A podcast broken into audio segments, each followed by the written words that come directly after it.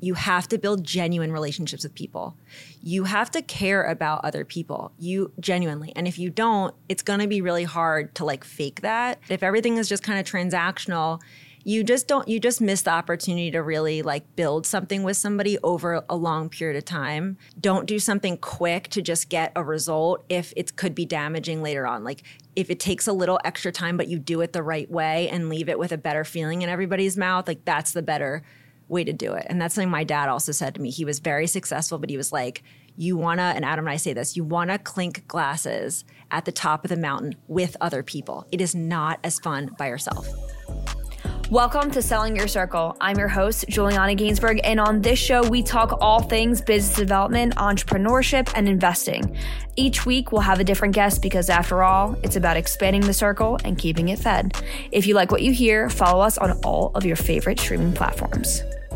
Welcome back to the podcast, now known as Selling Your Circle, formerly Realtor ish, and now we're keeping it the same vibe, but we're moving forward and we're going to be able to add tons of new people. And by new people, I have my guest, our first off-site, not in the studio episode with the one and only Rachael Pritzker. Thank you. Thanks for having us in your office. Absolutely. Thanks It's- for accommodating us. Of course. I mean, I have a crazy schedule, but it's nowhere near as hectic as yours are. I would imagine that you like have a pretty time blocked schedule every day. I try to do as much as possible every day. And if I can fit something in to help somebody out or answer a question or show up for something, like I try to do that. So, um, Or film a podcast. Or film a podcast or like whatever. But mostly it's like client call, client call, client call, new business, client call. Yeah. Like, and my team knows that I'll, I will like run myself to the ground to try Yeah. to make it happen. Which is like good and bad. I like enjoy it. Yeah. I'm like a person who thrives off of being busy. Like if when I get home at the end of the day, I like don't know what to do with myself sometimes. So I'll I've been swimming recently, but I think it's good to for me, I like being busy. Yeah. Busy. It makes me feel productive. And again, like I'm helping people solve problems. So Mm-hmm. like some people really feel like a sense of urgency and they want to talk to me and I don't want to I don't want them to go somewhere else or whatever. So Yeah. I've operated like that for about seven years now. It's impressive. It's exhausting, but it's good. But thank you. I'm glad you think it's impressive. Yeah. Thank you. I feel like again, like lower level of like busyness, right? But Mm-hmm. I feel like when I say or I get to a point of where I'm stressed, I'm like, oh well maybe I should remove something that is maybe not like important or like whatever the case may be. Maybe it's not aligned with my goals or and then I just think to myself, I'm gonna replace it with something else. So it's like, you know, you make that decision. Because I'm the same way with consistently busy that way. So the first thing I would say to you is you're not at a lower level of business and you want to be careful about your self-talk because you don't want to talk about yourself like that. Number 1. That's the first thing I noticed. So Got no, you're not lower. It's not it's different. We just had a whole episode on this, Okay. so the girl that we just had is probably cringing as she's watching me say this right now. if you talk about yourself Yeah. that way, then you're kind of speaking that into existence, and then other people may, may now think of you that way that didn't Yeah. think about that. So just be careful with that. Number Got one. Um, and yeah, I mean, sometimes you want to be careful about if something's like urgent or important or not. There's something that we talk about in our office a lot, which is like a client's anxiety is not your anxiety. And there's a difference between something that's like actually really urgent, like the city's going to demo your building, versus like somebody just wants you to get on a call to help appease their anxiety for this deal they're working on. Right. And I try to, and we try to accommodate being quick and responsive because that's given us a pretty good reputation and f- people want to feel like they're important and they matter. But you also have to make time to do stuff for yourself. So uh, my my brother, who I'm sure we'll talk about, who's my business partner, we talk about like nobody's going to make time for you if you don't make time for you. So like if you have need to go get acupuncture in the middle of the day or you need to get a haircut or you need to take a week off, like you have to do that and make sure that you have a good team around you, but you have to prioritize those things. Yeah. I'll swap in other things that I want to do or prioritize other things that I want to do. Um, but for the most part, I try to give as much of me as humanly possible for as long as I can do it, as long as I'm coming at it with like a good mind and a good attitude. If I'm like really tired and irritated, like that's not the time that I should be Right. jumping on calls. And maybe I need to take a walk or like whatever, but you do need to make time Yeah. for I think not a lot of people have that perspective either. Like they'll just keep going at it and then you don't give your full self or you don't give the best version of yourself to somebody and then that's like a ripple effect right? Like of impressions or relationships with people or like I've gotten off phone calls and I'm like ew. Like I just sounded so negative or I just sounded like so like anxious or whatever and I was just like if I think I sounded that rough like you know Yeah. I def you know and plus like when you in in the line of work that I do and you're problem solving for people and people are not coming to me because something like most times something great happened it's because like they need help fixing an issue. Like i want to be able to approach it with an energy that's not like equally as irritated as they are right? They're coming to me to fix it and i'm like oh god that duplex like you know so i've noticed that and i think um, for example, like, you know, and, and the people who help me with my schedule, we've like worked over time, like when like this is not a good time for this thing because like by that time I'm burnt out. Mm-hmm. Like team meetings don't happen at the end of the day. Like we're burnt Right. out. Team, you know, the team call on a Friday that we have is at 12 o'clock. So we're in the middle of the day, kind of can stop, refresh, and then everyone kind of feels good about the rest of the day. Monday, it's you know not like 9 a.m. It's at 10:30, so everyone has a chance. So you learn that over time, like when it works for you. But I really have noticed and am given feedback and give myself feedback like. That really didn't sound great, or like you need to have calls be between this time and this time. Yeah. Because otherwise you're sounding really irritated, or you're not, you're tired, or like you're not paying full attention. And I think that when people ask for my help, they deserve like my full brain on it. Yeah. You know, yeah, and as a business owner, like that's incredible to be like, okay, well, we're not going to do this at 9 a.m. on Monday because I'm in charge and this is what we're going Well, to I have to lead the meeting. So if I'm like, you know, And- we don't, we, sh- we shouldn't be leading the meeting. Well, think about how many like You can cut that face, but that's actually what my face looks like in the morning. think about how much how many people in like corporate America are just like, okay, like I have to be up at Monday at 8 a.m. or like whatever this is, I have to be like up and active. And instead of just like continuing that like whatever that habit or that way that was made, you're like, no, obviously no one likes that. I don't even like that. I'm not going to do it because it doesn't work. And I'm sure in the same thing in your industry and where you're at in your business that you've been able to like see, okay, this type of call at this time, it's not. I'm I'm not going to be good at it then. Uh, Let's move it to somewhere else. Or Yeah, like my team will tell you, like nobody's going to lunch with Rachael during the week. Like we don't do lunch with clients because with most clients because in the middle of the day, Yeah. if I have to stop and then be at a lunch and like middle of the day, I'm so like finally in a groove with what I'm doing, then to stop for two hours or an hour and a half, I'm just anxious. Like I want to get back to doing Yeah. the thing I'm doing. I also think like there's something to be said for people who are like, I wish I could be a person who's like, I'm up at 4 a.m. in the gym at 4:30. Like that's not me. I'm working towards getting up earlier because as we've gotten busier and taken more on, like I need more time in the day to like prepare to lead and prepare to manage and work through like working like on the business stuff, not just in the business with the service stuff. Mm-hmm. But everybody has their own way that they're productive. I think totally trying to be somebody you're absolutely not. Maybe you can get there over time. There's a book I'm reading right now about like little small incremental changes that you are consistent with is more significant over a period of like a year, two years, five years for your growth, as opposed to like trying to do some massive things that you can't Yeah. stick with. So yeah, I'm It's if I have to lead a call, yeah. I want to be in my best self. Plus, like our team isn't uh, ready to go at 9 a.m. Yeah. So like if I'm trying to get the best out of everybody, like, you know, and and we have a company where like because there's only, you know, 12 of us or whatever, like we're really open to feedback. We're like, what do you think we should do? And what do you think? It's like not me and Adam are being like, this is what we're doing. I mean, there's some stuff I'm like, this is what we're doing and this is the way to do that. But like when you want to coordinate large groups of people, you have to be open to like, well, if everybody's you know, traveling in from the suburbs or taking a train or there's issues, you gotta like be a, a bit accommodating to that so that it, you're consistent, which is the goal. So we jumped right into it. Yeah, it. sorry. No, Yeah. I love that because it, sometimes when I'm with people, I feel like everyone gets comfortable at some point, but sometimes it's like I have to like kind of like draw it out of people. So I love that we jumped right into it and got right to the good stuff. To circle back for people who don't know what Pritzker Law Group is, what it's made of, who Adam is, can you give me like the rundown of who you are and what you guys do? Okay, so my name is Rachael Pritzker, um, and I'm the CEO of Pritzker Law Group, which is the city's only certified women owned real estate law firm. I say that proudly, but I also say that kind of like in a sad way. Like it's the Yeah. sixth largest city in the country, and but it was a niche that we saw and like ran after. Um, our law firm is a full service real estate law firm, so we do everything from like you know, I need help setting up an LLC or reading an agreement of sale and purchasing my first home, all the way through, you know, leases, every single permit and license you could ever imagine. We do expediting uh, through land use. Hey, highest and best use this property, or I bought something that was zoned incorrectly, or it's built out incorrectly. Can you fix it?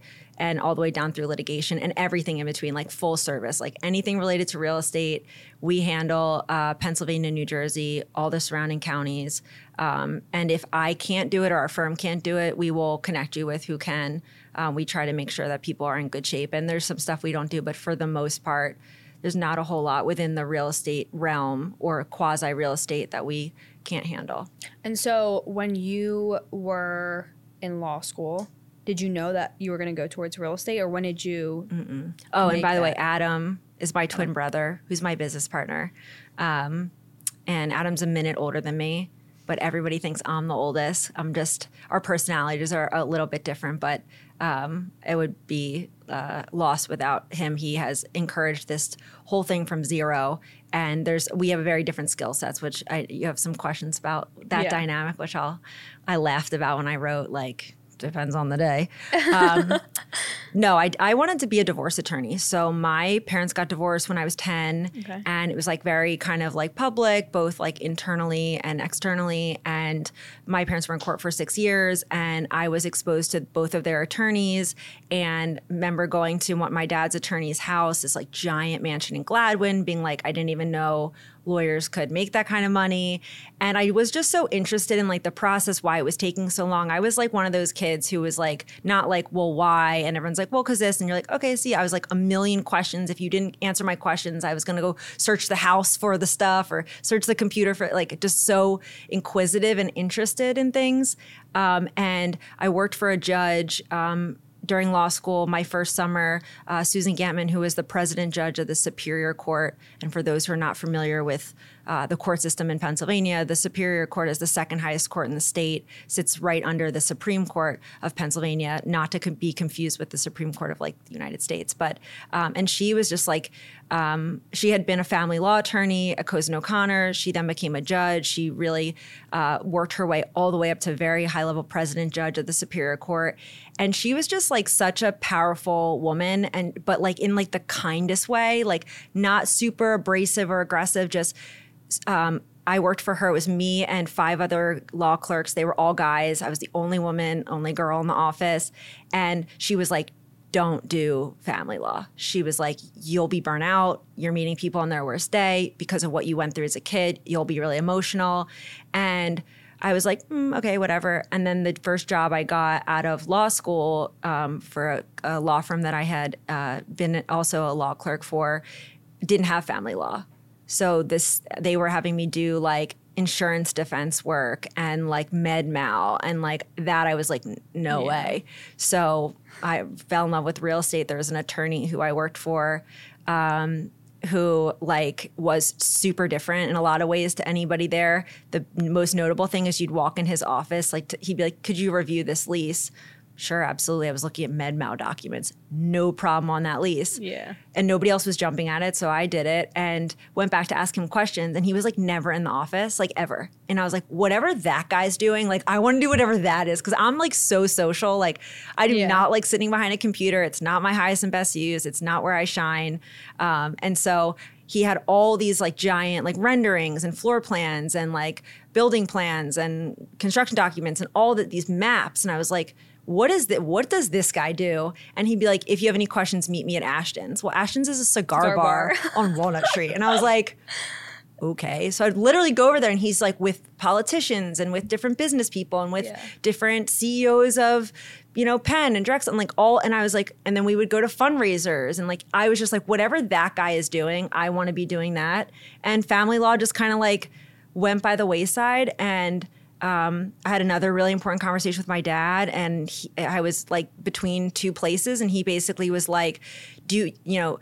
when you envision your career as a woman in this space, like, do you want to be seen as this or you want to be seen as that? And, um, you know, I looked at real estate and the options of real estate and I, the tangibleness of it, the fact that there's, oh, you always have a need for it. Um, as like I thought it was just so exciting and I worked for somebody who like really showed me this side of it that yeah. was social and political and creative and collaborative and I just like fell in love with it and I'm very glad that I did not go into family law. I think I absolutely would have burnt out and I yeah. wouldn't have had this like there's a lot of women in family law as opposed to like there's very few women in real estate law that like own their own yeah. companies. So I've had other conversations with other attorneys who have said the same thing. Yeah. The ones that are in divorce or in some type of other family law and they've said the same thing. Like it's very a burnout situation.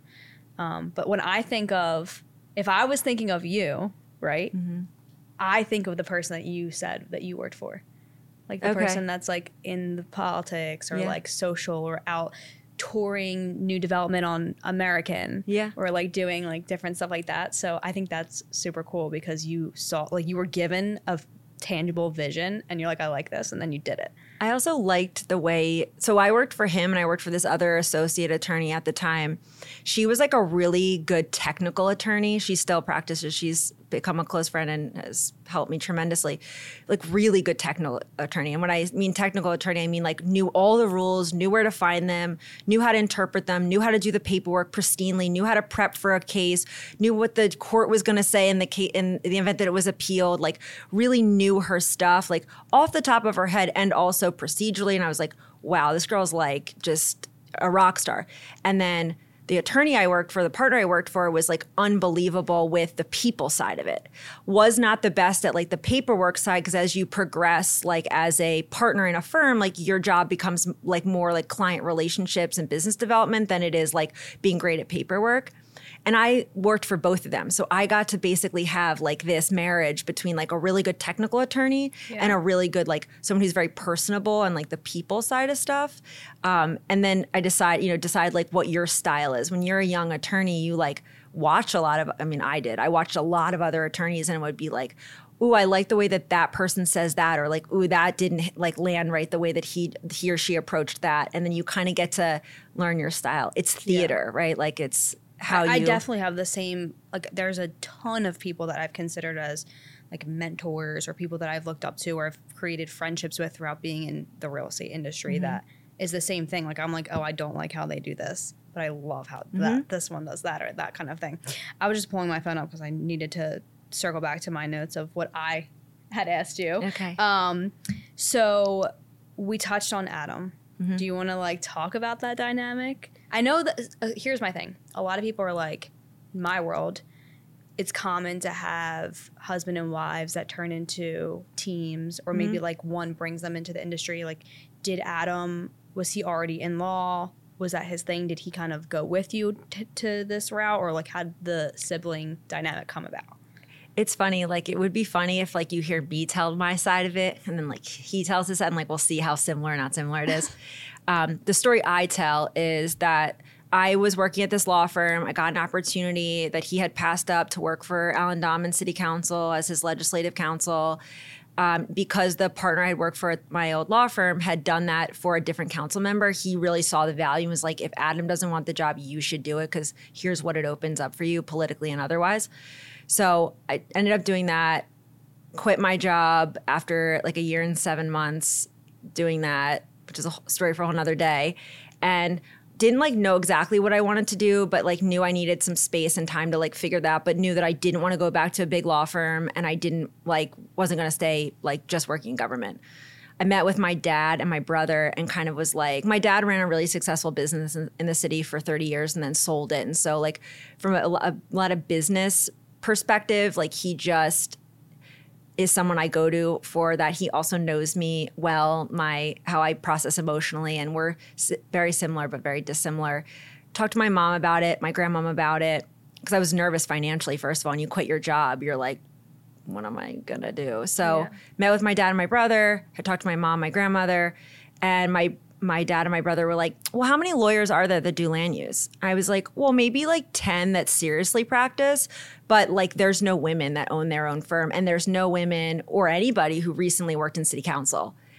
And I just worked in city council. And I unless you work in city council and you work doing the work that I do on the private side, you don't totally get how incredible of an opportunity and how limited of an experience that that is. There's 17 council members, and I, there's one staffing position like mine for one of those members. Like it is so, it's like high school. It's like if you went to a high school of like 30 people, like, and these are the most powerful political people in this entire city. Like it's wild, and so um, I to, to explain that to my brother and my dad was challenging because they didn't come from real estate. Adam was a lawyer. He wanted to be in business always. My dad was like, go, don't get an MBA, get a law degree. Because my dad, through his experience, was like, you always have to hire lawyers. You can't read half the stuff. You don't know what it means. Like an MBA, unless you're going to climb up like corporate, corporate is not as beneficial as a law degree, which was phenomenal advice. And so luckily, Adam got a law degree and took the bar because you can't be partners in Pennsylvania in a law firm if you're not a lawyer. Okay. So had he not gone to law school and gotten an MBA, like I don't know that we would even have this to be honest. Adam was like, "Yeah, I don't really think there's like room for anybody else to do that because there's already 10 people doing it." And I was like, "Okay." No, there wasn't a lot, but when you don't know the space, that's a reasonable thing to say. And for me, I was like, okay, in my head, I'm like, okay, challenge accepted. Like, yeah. you know, I gave myself a certain amount of time and I was like, let me figure out if I have six months to make this work, if I can show that there is movement, if I can show that this could be profitable, if I could show that I could get traction. And I and Adam basically, who's like very, very like frugal or thoughtful with money, basically was like, I will back you financially when you start this thing. And that was more, Adam could have said everything negative, but the fact that he put his money up said everything to me because he's not somebody, like, if you know Adam, he is so thoughtful with money. Like he will remember in the third grade at lunch that like our friend Andrew owes still owes him five dollars and sixty two cents. I'm not even kidding. Like he's so like that. He put his money up, and his experience had been in venture backed startups and in. And so he basically had built a sales and he had worked at a big legal technology company doing all of their sales and building their sales team and had traveled the country doing that. He was like, I can build you a sales funnel. And that's when we started talking about well, who do we reach out to and who are people not targeting. And so we really built it together, although I was like out front more than he was because that was my skill set. Like I had done the land use work he'd never done the land use work, but I also didn't know how to operate a business. I didn't know how to deal with finance. Adam is unbelievably uh, patient and savvy with technology. I am not. If my email doesn't work or the internet doesn't work in here, I lose it. And then I'm like, it's broken. And he's like, just refresh your browser. Um, so, like, all to say that, like, sort of that uh, skill set really was important. And had he not been like supporting me, um, helping financially, and also just helping me build out this thing, uh, and doing it with me, like all the meetings. And he was working full time for another company, and like he, he'll tell you, it's like office space where like he was working less and less, and he kept getting promoted. And he was like, Rachael, I need like companies? an end. Oh yeah, he's like, I need an end date because they are keep, keep promoting. promoting. me, and I feel horrible that they're promoting me because so, he was always planning on leaving and because he's really good at figuring out how to scale something small. Like he's very talented at being like, how can I put the least amount of effort to get the thing yeah. done? Automate technology. And I'm just like, I'll work myself to death yeah. as opposed to always being smart about how we do it. Yeah. And that's sort of how it came to be. And like it got traction and we started like seeing this opportunity. And like the both of us just like put our heads down and worked at it. Like we had a vision of what we wanted to do we kept the vision and we just worked at it. Like it wasn't like a magical thing where it just happened. Like we we worked at it for months and months on my couch for months and months and months and months and months. Do you think that because you have similarities but you are very very different is part of the reason why it works? It's 100% the reason why it works. Yeah. Because if you had two me's like two people who had the political you know aspirations the political connections the technical side on the land use like we would have had two lawyers without anybody who had any kind of real business sense or any real sales sense. When you go to law school and you work at, with, as a, an attorney they don't teach you most places or at least my experiences they don't teach you business development. Mm-hmm. they don't teach you sales. They don't teach you marketing. So i don't know how all of a sudden you're supposed to have a book of business when all you're taught is how to bill as many hours as humanly possible right. and that's the metric that you're kind of given had Adam had the same skill set, we wouldn't.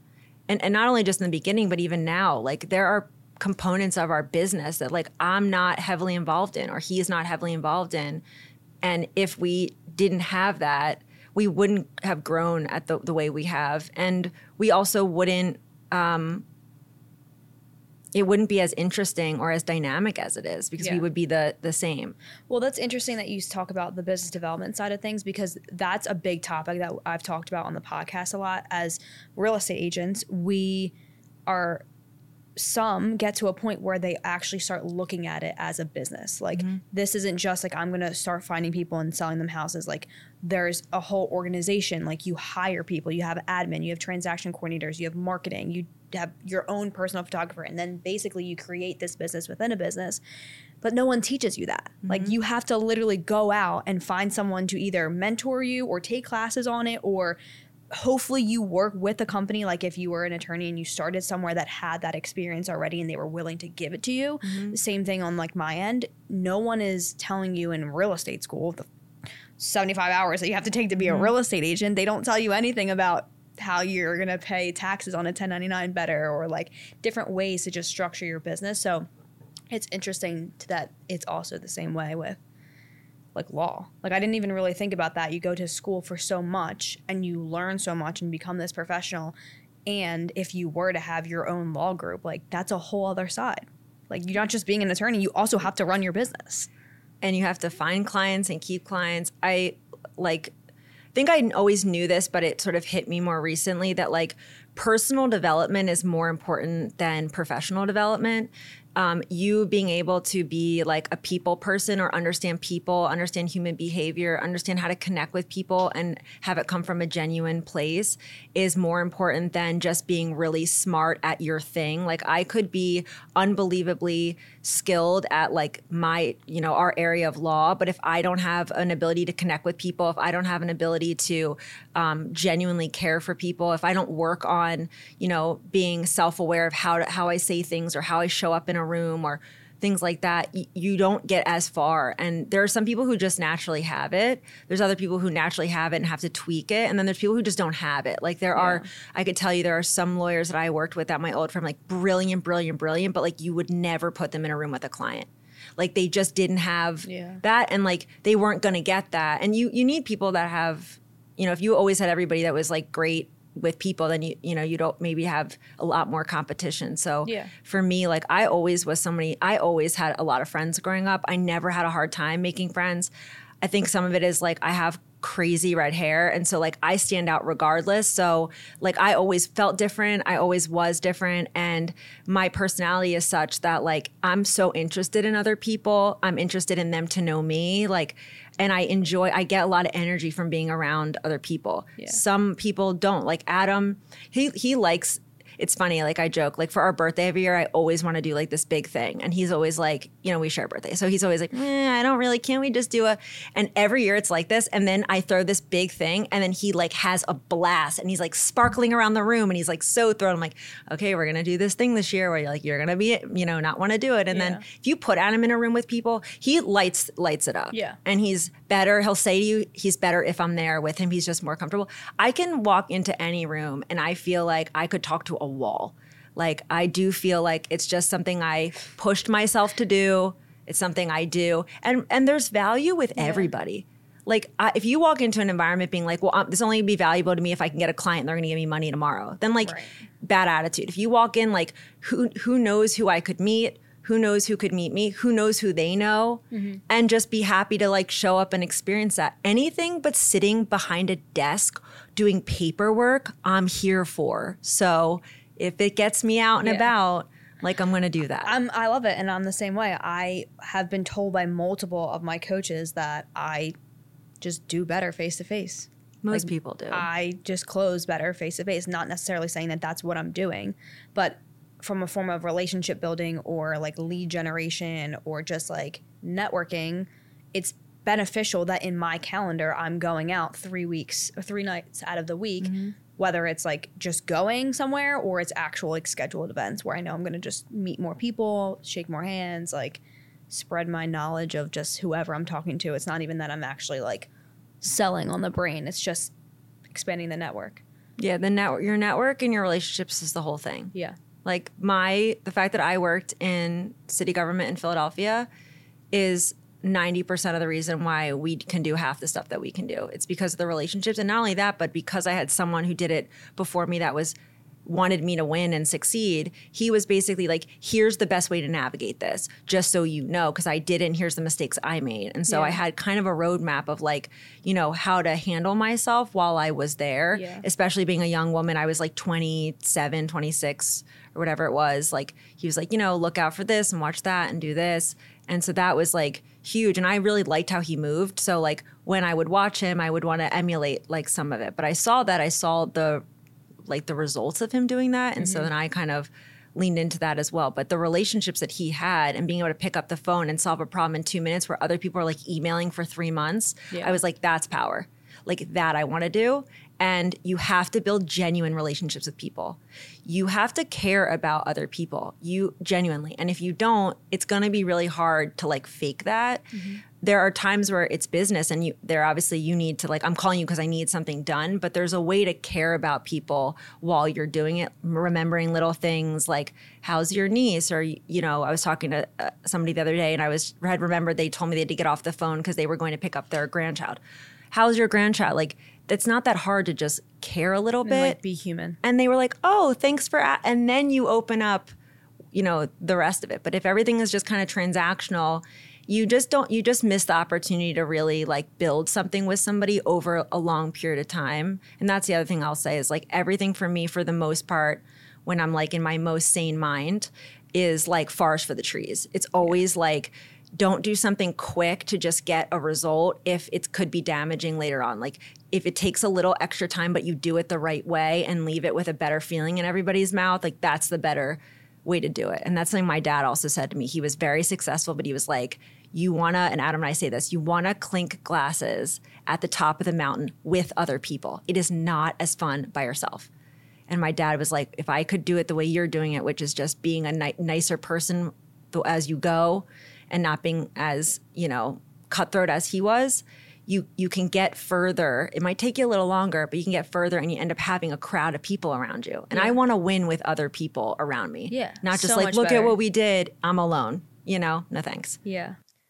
This episode is brought to you by Castle Public Adjusters. If you have fallen victim to property damage, Castle Public Adjusters is your first and only call. They will make sure that you get the maximum compensation for your property loss. Remember, avoid the hassle, just call Castle 215 752 1237. So I'm like motivated right now despite all that. I'm like, let's go. Let's It's go a meet and- more people. And, Bring by the way, it's a ton of trial and error. Like if you ask people about me, and then when I first started my career, you could ask council members. They'll be like, "She's like chilled out a bit," and like that's good. Like I had a council member say to me the other day, or say to Adam the other day, "Is she always this tough?" And he's like, "You have no idea." Like, Yeah. But I like, and then being able to take feedback. You know, like I think that's it's the other thing. I That's think hard. it's one thing if you're tough, right? Like I respect that. Like me as a person, I like that. Whether that translates to other people or not, who cares? But if you're able to take feedback That's in hard. addition to being that way, that's hard and also even more respectable. Someone said to me, like, if someone who cares about you is willing to say something that could cause an issue with you and they could just not say it, the fact that they're saying it shows that they care. Yeah. Now, there's a way to say s- stuff to somebody that so they can hear it, but I typically try to think of it like if someone's telling me something about me or that they noticed or whatever, they're coming from an effort to help me. Um, they're not like filming it and trying like they're not trying to hurt me. Yeah. and they could also just not say anything. And i am a tough person. Like i'm not always the easiest person for somebody to say like hey Rachael the way you did that wasn't cool or like because i am very like assertive and i am like i will bite back. And um but i try to think about it. Like if the person's going out of their way to try to like help me out that way and they don't need to be doing that then there's got to be some truth to it. Because it's easier just to say like nothing so Right. and like we all have room for growth like that's the other thing like we are And I think Far people from perfect. that continue to be vulnerable to that, like I know I have room to grow.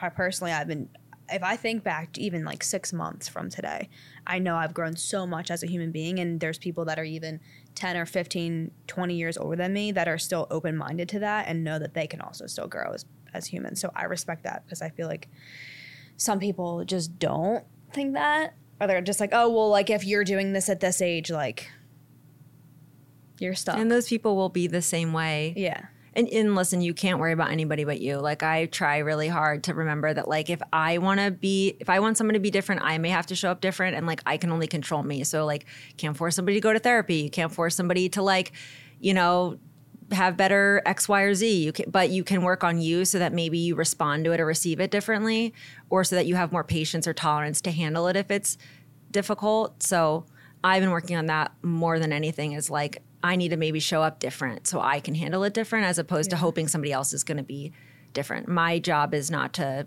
course correct anybody else. Yeah. I can try to point stuff out to be thoughtful, but if I work on me, that's I mean that's really all I can do. Yeah. and that's where I'm focused. Yeah. Uh, as far as the industry, do you think, do you see yourself ever doing anything else? One part of the People question. ask me this a lot. Um, I get asked a lot, like if I have political aspirations, because I'm really involved in the politics of the city, just insofar as the land use work that I do. Most of my practice is dealing with developers, working with developers and property owners to navigate city processes and approvals and the different city agencies, the different council members, members of the administration, um, things at the state level. And uh, because of that, I've built like a pretty good rapport with most elected officials, their staff, et cetera. Um, as a result of that, in order to support those people's efforts to stay in government, you know, I'm involved with a lot of fundraising. I've taken up that uh, more aggressively this last couple years than like ever before, and as because of that, um, and my passion for that, and my passion for like kind of problem solving around some of the city issues, and the way I approach that through like I'm on the board of the Building Industry Association. I'm the youngest female by like a landslide, and um, people are like, "Oh, do you want to be a politician?" I would say that for now, like there's other stuff besides our law firm that I'm involved with that I am dedicated and committed to having grow. I think that if I was ever going to do something like totally different or go to like into government, I would wait until like at the end of my career. Like when I have made all the money I want to make, or I have achieved what I feel like is a certain level of success so that I could do that in a way. I would love to ultimately be in government, like at the end of my career, as like a give back to the city, similar to like what Alan was doing, where it was just like he's made a lot of money, he sees the value of the city, he sees like what he could do to help, and so he has now the time to do it, and he doesn't need to take money from anybody else. He can just do it kind of independently. Um, but there are other ventures that I'm involved with besides the law firm that I want to see through. Um, so no, for right now, I want to do this and and those things. And I have partners. Like I'm committed to like being a good partner and um, seeing some of that stuff through. It's not just me that does any of this stuff, Right. by the way. So I have made commitments to other people, and I want to be kind to that, and I want to be you know responsible to them as well. And so. Um, if my brother would never hold me back from anything if I really wanted it. Yeah. But for now, no. I mean, there's a lot of other cool stuff that we're working on that I would rather yeah. do than I love how supportive he is because I feel like you a lot of times it's one or the other. Like siblings in general, you either have like a great relationship or like it's like they're separate or like they're not their own thing. And I've only ever seen or heard him talk like highly of you. Yeah, which I joke that he doesn't so say it to my face. He says it to other people. Maybe. no, Adam's super supportive. Yeah. Um, I think I think there's a, not a ton of men that are as comfortable as he has become sitting second chair to a woman. Um, Adam doesn't have an ego with it. He did in the beginning. He was like, if this is what we got to do to be successful, and like, then like, let's go do that. He shines in other ways people don't see. Like, there are avenues in our business that he has taken us that I never would have ever done, and that he was a lot more um, comfortable taking the risk. Um, but I'm just more outward facing. I again with my hair, I think I'm just more recognizable than like Adam, who's like a six one, you know, white dude with brown hair, like with glasses, like and a button down. Like I think there's, but um, he's he's really really supportive, and we're supportive of each other. And I think the biggest thing that I like about Adam is that like there are many people who will not be real with me. He is always real with me. to our detriment sometimes, to my detriment sometimes, but he um at the at the end of it like more than anything like he loves me and he wants, you know, me to be as good as I can be and sometimes being tough or being able to say certain things to me like Yeah. I appreciate not in the moment, but yeah, but you need it. but I appreciate. And Yeah. like I have to see him on at the on the weekends or at like at Sunday dinner. Like when am I gonna? well, you guys are more Like, than just uh, business we're partners. twins, you're, too, yeah. you're like best friends or like essentially very good friends. I would say like we're not best friends. Like like we there's like lines with personal stuff that we don't. Right. But like yeah, I would say like he's one of my closest friends. Like but he's also out with him on the weekends as well as besides if I yeah. dinner. Yeah, but I'm saying like with a sibling, like we're, we we're not gonna ever throw the talent because like I gotta like see him at mom's, you know, on Sunday Yeah. or have, like you know what I mean. So Yeah. that's the benefit of of being a sibling. I think it's different than being in like a romantic relationship with a business partner, Right. which I can ima- imagine is very challenging. But I will say it has affected like our friendship. Like him and I have to work at a friendship because everything is very like business, business, business, business, business, and then like we don't want to talk for four hours, and then business, business. It's like sometimes I forget to just be like, "How are you?" Yeah. Like. How's your day going? Like, Yeah. do you want to do something fun together? Like, do you want to go to a basketball game? Like, we have to work at that side of it because a lot of it has is just business, business, business. Yeah, so I could definitely yeah. see how that gets strenuous, even as siblings versus if it was like a relationship. Yeah. And my other sister, my other, I have uh, two younger sisters, but my middle sister, Jamie, she worked with us for a little while. I do not want her on this podcast to say how that went. No. Um, but no, working with family is tough because then you got to get in, you're like, I'm, I'm in a leadership position and this is about business. And like, I'm, I don't care about what happened, you know, at Christmas four years ago. Like, this is like today and this issue and that. So, Yeah. but you, you got to work on it. And I'd rather be partners with him than anybody else, you know, like Yeah. at the end of the day, we, he, he understands me and we, there's more, way more benefits than there is like issues. So, Yeah. Yeah, I love that. We kind of like bounced around my questions, and normally, I don't know. I just wanted to make sure we hit everything. So I think it's so funny that you had yours. Yeah, I took notes. I never. I will write out in my mind to like brain dump what I want to talk about so that I know. But I rarely ever am like looking back at it and like going. I just like had so many things that I wanted to make sure that we crossed off while we were here. So touch on like pros and cons industry wise, like things that you For love and things that you're like, eh. I would say pros are like there's just like number one a lot of opportunity with real estate because um and this is like just not only just being a lawyer but like you know as a lawyer you're limited like jurisdictionally to like wherever you've taken the bar so like I can't practice law outside of Pennsylvania and New Jersey. But Pennsylvania is a massive state. New Jersey is a massive state. So like there's uh, like if something's going crazy in Philly I can move and sort of like pivot to market it, like marketing out in the suburbs, or I mm-hmm. can look at Jersey and like it's just expansive in that way. A lot of opportunity. I think people who are in real estate, you know, as investors or developers, like the beauty of it is you could literally build anywhere. I mean, you have to have boots on the ground. You have to know the market. You have to have, you know, labor and you need capital, but you're not limited to like just one geographic area. That's a good thing and a bad thing because sometimes I tell, you know, politicians specifically, like if you make it too difficult, like there is choice and they will move and those who have means will move. And that's just a fact, right? And we don't, we don't want to be a city who is Runs people out, Yeah, that we don't, we don't want investment. We want investment. We don't want it to be a headache the other pros, especially being like a woman in my space, I didn't, I never saw it like, oh my God, I'm a woman, woe is me. I more so saw it like, wow, there's nobody doing that. So like that means there's just like this huge avenue to do that. Yeah. And if I try to do it in a certain way, um, I think I could be really successful at it. I didn't look at it like, well, that means that there's no room and everyone's gonna this or that. I just saw like, you know, I, I knew I had to be cer- careful about certain things. Like, you wanna be careful, you know, how you dress and you wanna be careful, like, how you speak and the way you show up in rooms and some of that stuff. But I saw it really as an opportunity. So I think there's a ton of opportunity. And most of my firm, as you know, is women that work with me. Um, we obviously have men that work here too, but providing a space for other women to grow and succeed was important to me. I think some of the cons are just more so related to like, um, and a lot of it's temporary too. Like there's an ebb and flow to all this. Like the cons in, in the industry is like, yeah, you're beholden to like politics, right? Like Yeah. you're be a lot of like, but why I'm so proactive with it and why I try to encourage other people to get involved is because people don't always realize how important local politics are. Like we pay attention to the like the national level stuff. We a lot of people don't even pay attention to state politics, but like I pay attention to both of those because I know how influential or discouraging or whatever it is local policy regulation and laws are for real estate. So if you aren't paying attention and you know they're legislating to include this or that type of development that is detrimental yeah. to your industry or make per, you know provides challenges.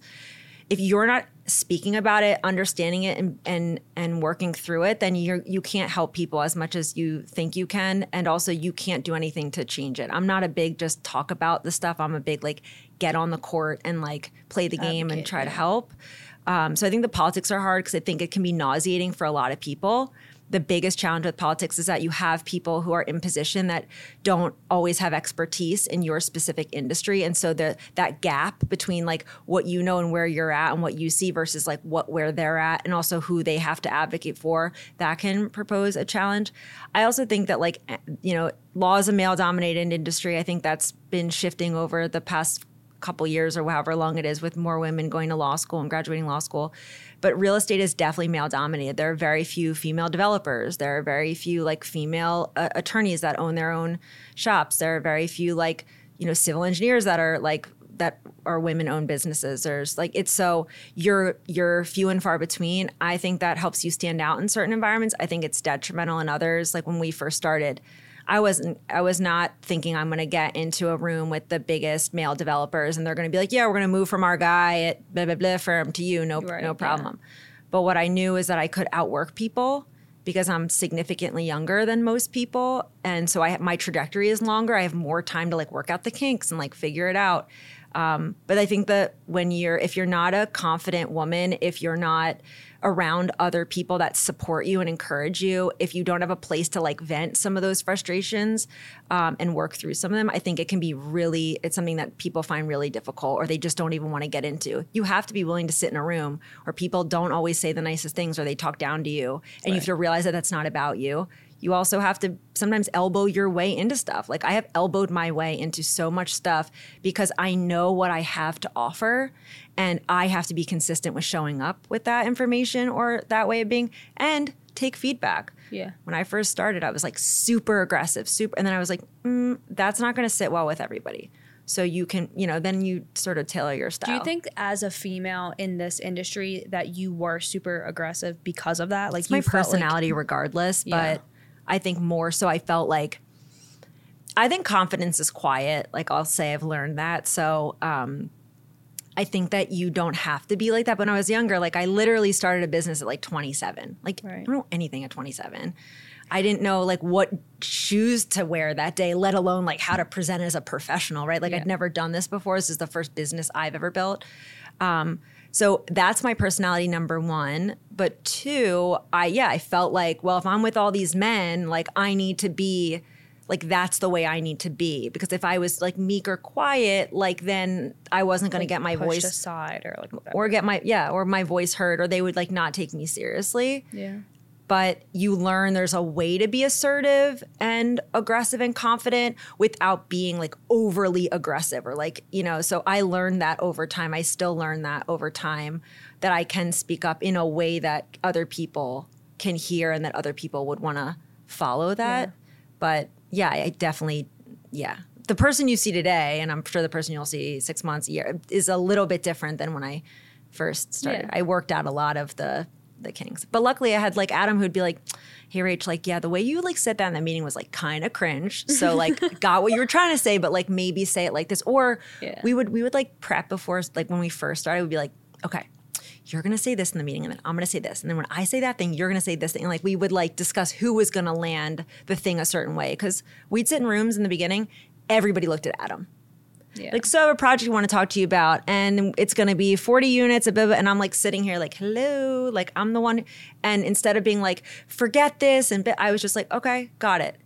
And so Adam would like bring the conversation back to me, and like we just figured out how to. Yeah. And, and honestly, having a, a male as my partner is, you know, Un, was unbelievably helpful. I think had I been like doing this alone, it would have been yeah. significantly harder. But he would sit there and we would work it out and give feedback and move it along I love it. to the point where now I don't have to sit in. People know if I'm there that that's you want her to give the answers and you want Rachael in this conversation Yeah. for certain you know subject matters. And then Yeah. there's other stuff that like he does that you don't want me sitting there unless you want the complete wrong information. Because in in like seriously, you don't want me reviewing your loan docs, Right. Not your girl.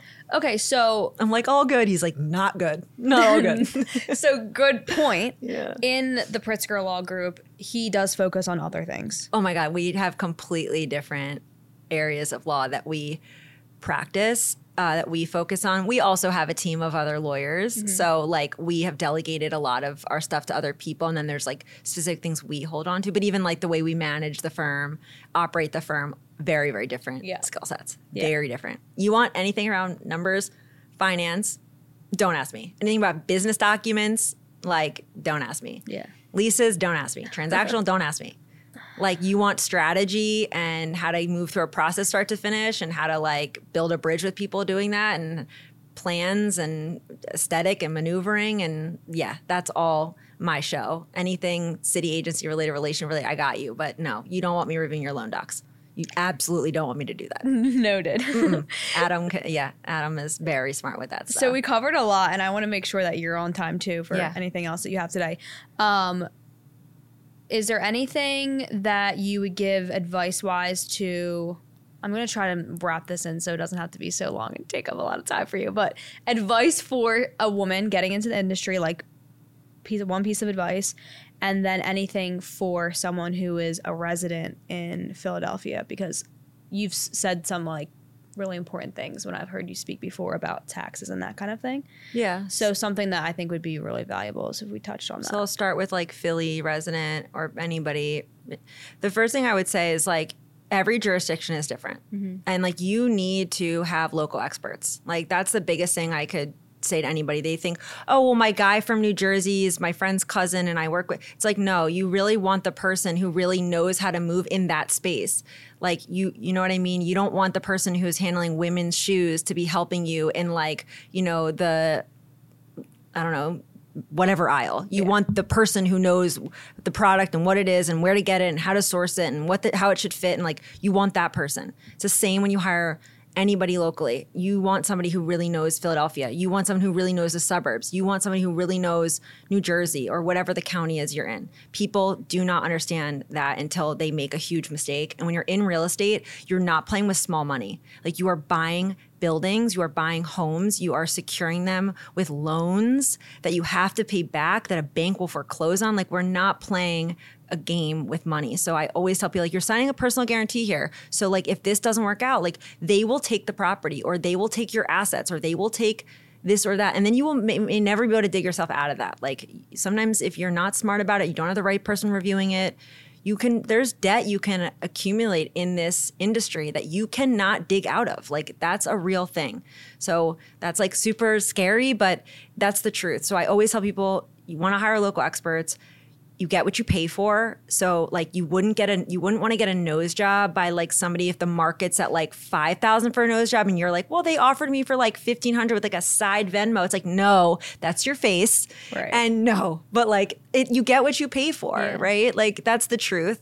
And you want to work with people who have actually done the thing many many many many many times that you're asking them to do and they should be able to speak to that i will talk to clients and people say oh my architect i'm like well have they ever done something through the historical commission no but they no then no. And or here's my advice on it. If you hire them and it becomes a mess, like just know we had the conversation. And I'm not getting a kickback for saying it.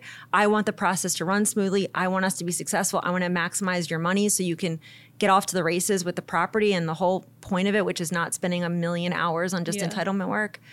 And as taxes are concerned, it's the same thing with local experts. Local experts know what the where the incentives are how to maximize things realistically the timeline things take you know what it's going to cost like what the hurdles are going to be what value that you can have whether it be tax appeals or abatements or low income housing tax or whatever the other incentives are and how to get them and how they add to your timeline. One of the biggest things about real estate, especially on the developments, is like how long is this going to take? Because we have to take out most people don't do development in cash, like the full process in cash. So you got to deal with the bank and timeline and draws and interest. And like as interest accrues, like if you think it's going to take three months, but it takes nine, like financially, that's very different, right? So I've heard people say to me, Well, I talked to an attorney and they said it's going to take 60 days. I was like, I would be a billionaire if it took 60 days because I, the amount I could churn out of these, like it's Right. not. It's going to take conservatively, you know, eight to 10 months. Right. You know, and it's not because I wanted to, it's just what's real. So local, local, local, local. And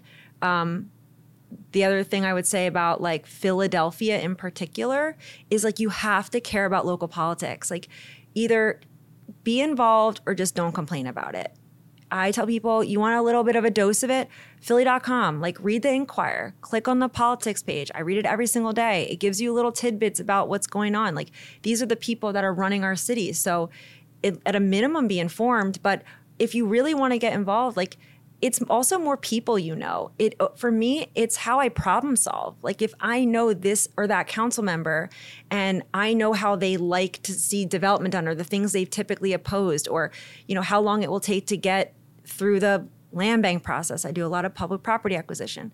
Like then I can problem solve easier when somebody comes to me and they're like, "We want to do this," and I can be like, "Yeah, we can get that done." And or maybe if you're willing to do this, that, or third, or like, "No way, it's a Yeah. waste of your time," or it's not going to happen. So getting involved with politics, caring about politics, and or like I say, like don't complain about it because you know just that then that's therapy. Just maybe venting or talking to a friend. But like if you want to do something about it, if you're you know there's so much room for people to be involved in that. And that's like the biggest thing locally. It's so impactful. You have no idea until you're like, oh my God, like I didn't realize I wasn't paying attention to this Yeah. stuff. My like advice for young women or anybody, I like wake up and think about two things every morning. And they're not Instagram. Okay. So I think about it's you versus you. If I wake up and I'm in a bad mood, that's on me to stay in that space or change that. Nobody's going to come along and like help me get through that. Like it's me versus me.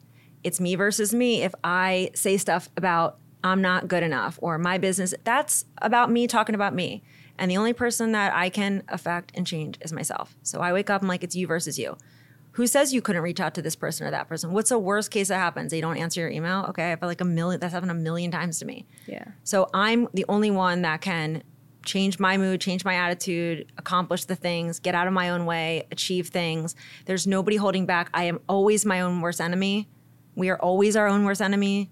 Um, and we talk a lot about that, me and Adam, about like, you know, change your mindset about that. You're not a victim. Like, think about, you know, what you can do, come from a place of power, and you're the one getting in your own way.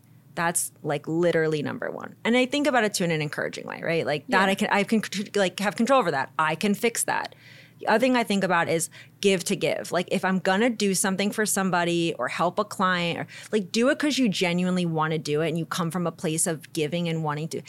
Yes, if I give my time and expertise, do we get a financial return? Absolutely. I want to give like more than I'm receiving or the perception of giving more than I'm receiving because I just want to come from a place where I am giving and helpful and thoughtful. That's why I started doing this. It wasn't for this fine. Yeah, I wanted to have a financial goal. I want to pay my rent at Yeah. the time, but I was like, I, I literally wake up and I think like, if you're gonna do stuff, you're gonna be generous. Like, do it because you really want to do it, or don't do it. Like, if you're gonna give to then like circle back and be like, well, I did this for you and I did that. Like, don't give at all because it just doesn't sit right. And when you read some of the books that I have been reading and have read, it always talks about like you have to be a giver in order to get.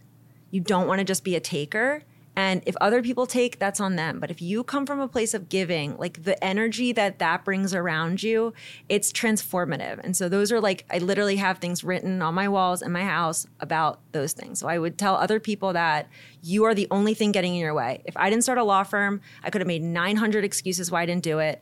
I would have been the only reason I didn't do it. Yeah. And at least I wanted to try it. And then if it didn't work out, fine. But then I could be like, I did it. It didn't work out. Great. And you just want to show up as a person that other people would want to be around. Like people want to work with people that they like, that they know, and that they trust. And if mm-hmm. you don't show up like that, like I, you can't have a longevity, a career, and things like that. Being a woman is an asset. Like anything different is an asset if you see it that way. Right. And there will be people, no matter what, who don't like you, no matter what, don't want to work with you, no matter what. But like, there's seven billion people around. Like, there's many people that want will want to do business with you, and will see and will find the fact that you have some unique thing to you because they have something unique about them, and they will lean towards that. Yeah. I just would never shy away from trying something. Um, and you can start a business with very little capital. I mean, you really can. I started with a laptop, and maybe some people will be like, "Well, I don't have a laptop." Okay, I, I, get that, but there's like computers and libraries, yeah. and there's probably like so. If you make reasons why you can't do it, then you yeah. won't do it. And like you know, I just wake up every day, honestly, just trying to do the best that I can for that day. And if it's a bad day, it's a bad day. It's not a bad year. It's just a bad day, and like work towards that. Just doing your best. I just like love it more so than anything. Like even on my worst day, there are so many moments that I just am so happy that this is what I get to do. And I like pinch myself. I'm like, I just can't even believe that I get to wake up every day and like work on my own stuff yeah. and like do this. Like it's it's like wild to me. I would have been happy if we made like a little bit of money, covered our rent, and like we worked out of my apartment for forever. Like I would have been happy. The where we've gotten so far is just wild. And I just know if I can do it, like other people can do it. And I want to bring other people along for it. So, yeah. You know, I think you've seen that with me. Like anybody wants to meet with me or talk to of me, course. or like I'm always like, absolutely. And like try to be encouraging. Yeah. I mean, that's how pretty much this all came about. I mean, I originally met you when you spoke at my office with Alan and mm-hmm. Brandon, I think, was with you too. Yeah. Yeah. And I was in that like mindset of I've had people in my world that are similar to you and similar saying things, but for whatever reason that day, like you know, you just hear something from mm-hmm. somebody and it clicks. And I was like, oh, like this is actually like this is it. Like this is what you need to be motivated by, or like this is how you act. Like if you want to be a woman in business, like then do it.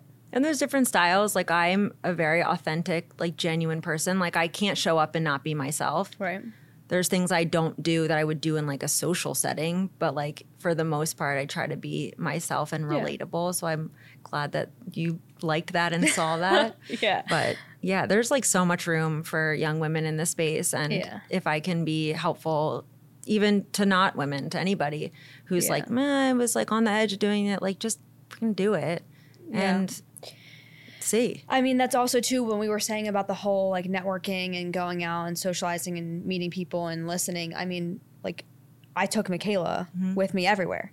Like whenever I was like, I was like, um, hey, are, do you have anything? Are you done work at this time? Like I have a BIA event, or I have. I took her to Cleveland with me for a real estate networking thing that I was speaking at, and just I was like, just come and meet yeah. people and soak it up, and like if you want to do real estate, cool. If not, whatever. And I always tell people this. Like, I went to the BIA event and I saw Rachael walk in, and I was like, damn. I was like, I have to introduce Michaela because I was thinking to myself, like, she's gonna be so awesome at whatever she does, mm-hmm. and I would love if she does that next to me because she just pushes me. Even so, and when I, when you walked in, I was like, this is such a better fit. And, and I like know, poached her. I was like, hey, like, let's have coffee. And she like thought I just want to have coffee. And then I was like, you know, you should work for me. Let me show you the office. It's pink. And da da da. Yeah. And she was like, she, she, she calls like, me and she's like, so I was gonna get coffee with Rachael, and then she wanted to show me the office, and I was like, "Oh yeah, she hard closed you." yeah, I was like, "And there's pink pillows, and there's flowers, and it's sparkly, and we can go to the Ritz Carlton and have a drink." And I just like saw her, I like saw her energy, yeah, and I just was like, if if somebody doesn't like grab this and like direct it, like sh- it's so unfortunate because she's just a killer. She can see we're talking about her. My thought exactly though. Yeah, like that was my whole thing. I've known her for anyway, we're talking about my friend Michaela that I've known for like forever, but I knew that she was she had that. Mm-hmm. And so, um, you know, that's just again a part of the whole like networking and you just never know who you're going to run into or meet or whatever. Someone hears something you say and it just makes sense to them and then like the magic. She literally but. got a job like the day before we like had coffee and like we had rescheduled it, and then like I heard that and I was like, yeah, no, like I don't care. Like, well, like other people might have been like, yo, all right, she got a job. Like, great, all right, best of luck. I was like, yeah, no, I'm not gonna take no for an answer. Yeah. Like, show her the pink office. Yeah. Yeah. and that was that. But no, to your point, I mean, networking, you never know. Like, I didn't know going to the BIA happy hour. I went because our friend, mutual friend, Yeah. Josh, puts it together. And like, he's been, he's just nothing but a good friend to me. And so, like, and he's one of the younger people in BIA Mm-hmm. too. So, like, we bond over that, the board meetings. And he, and so, like, because I went to that, I met you, I met her. And like, I've gone to many of them and I've met people, even just like friends in life that are like just encouraging and good to be around, or people who I'm like, oh, I didn't even know you did that thing. And, you know, so, but your, your network is so important. And also just like the skill you learn from going to those things, you know, Yeah. Definitely have a drink met limit, s- definitely have a drink limit, by the Well, way. what's funny is piece I, of advice. Well, I normally don't drink at those things. Well, that's good. And the last time I went, I was only drinking because I was like, oh, I'll get you a drink while I go up there. And then I was like, all right, I guess I'll get myself a Tito's. Yeah, too. you were like, I'm not going to stay very long. Like four hours later, she's still there. Literally talking to everyone. well, like when like, it's flowing, girl. it's flowing. You just My have to keep after it. Yeah. You know, sometimes you meet people and you talk and you're like, okay, it's time to go home. And sometimes you're like, wait, like I've had so many good conversations. I can't like let the momentum die. And after like a hard day of work, like a long day, like it's kind of refreshing being around other people and you can like kind of just talk to them about Yeah. this is so annoying or that or this is so exciting and whatever. So Yeah. And people that are in, generally in your same world, so they get it. Mm-hmm. Yeah. yeah. Well, this has been great. I You're don't want to go too far over into our time. Um, you guys have an Instagram, right? yeah.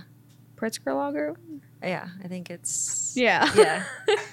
Super tech. Yeah, no, our Well, but- Instagram is at Pritzker Law Group. My personal one is my name, but it's private because yeah. Gonna keep it that way. If you are an agent or someone who needs anything along the lines of what the Pritzker Law Group offers, I will have their email below so that you can contact them. I personally have used them. I've referred them to a lot of my clients, so I can Thank you for that. highly recommend that they are the truth and everything that she has just said for the past hour is legitimate. Um, if you are not following me on Instagram, it's JUL underscore the realtor, Jewel the realtor on TikTok. You can find our podcast on Instagram as well as selling your circle underscore podcast. And you can find us on YouTube. Selling Your Circle, in addition to Spotify and Apple Podcast. And we will see you next time. Yay! I'm like, oh my God, 415.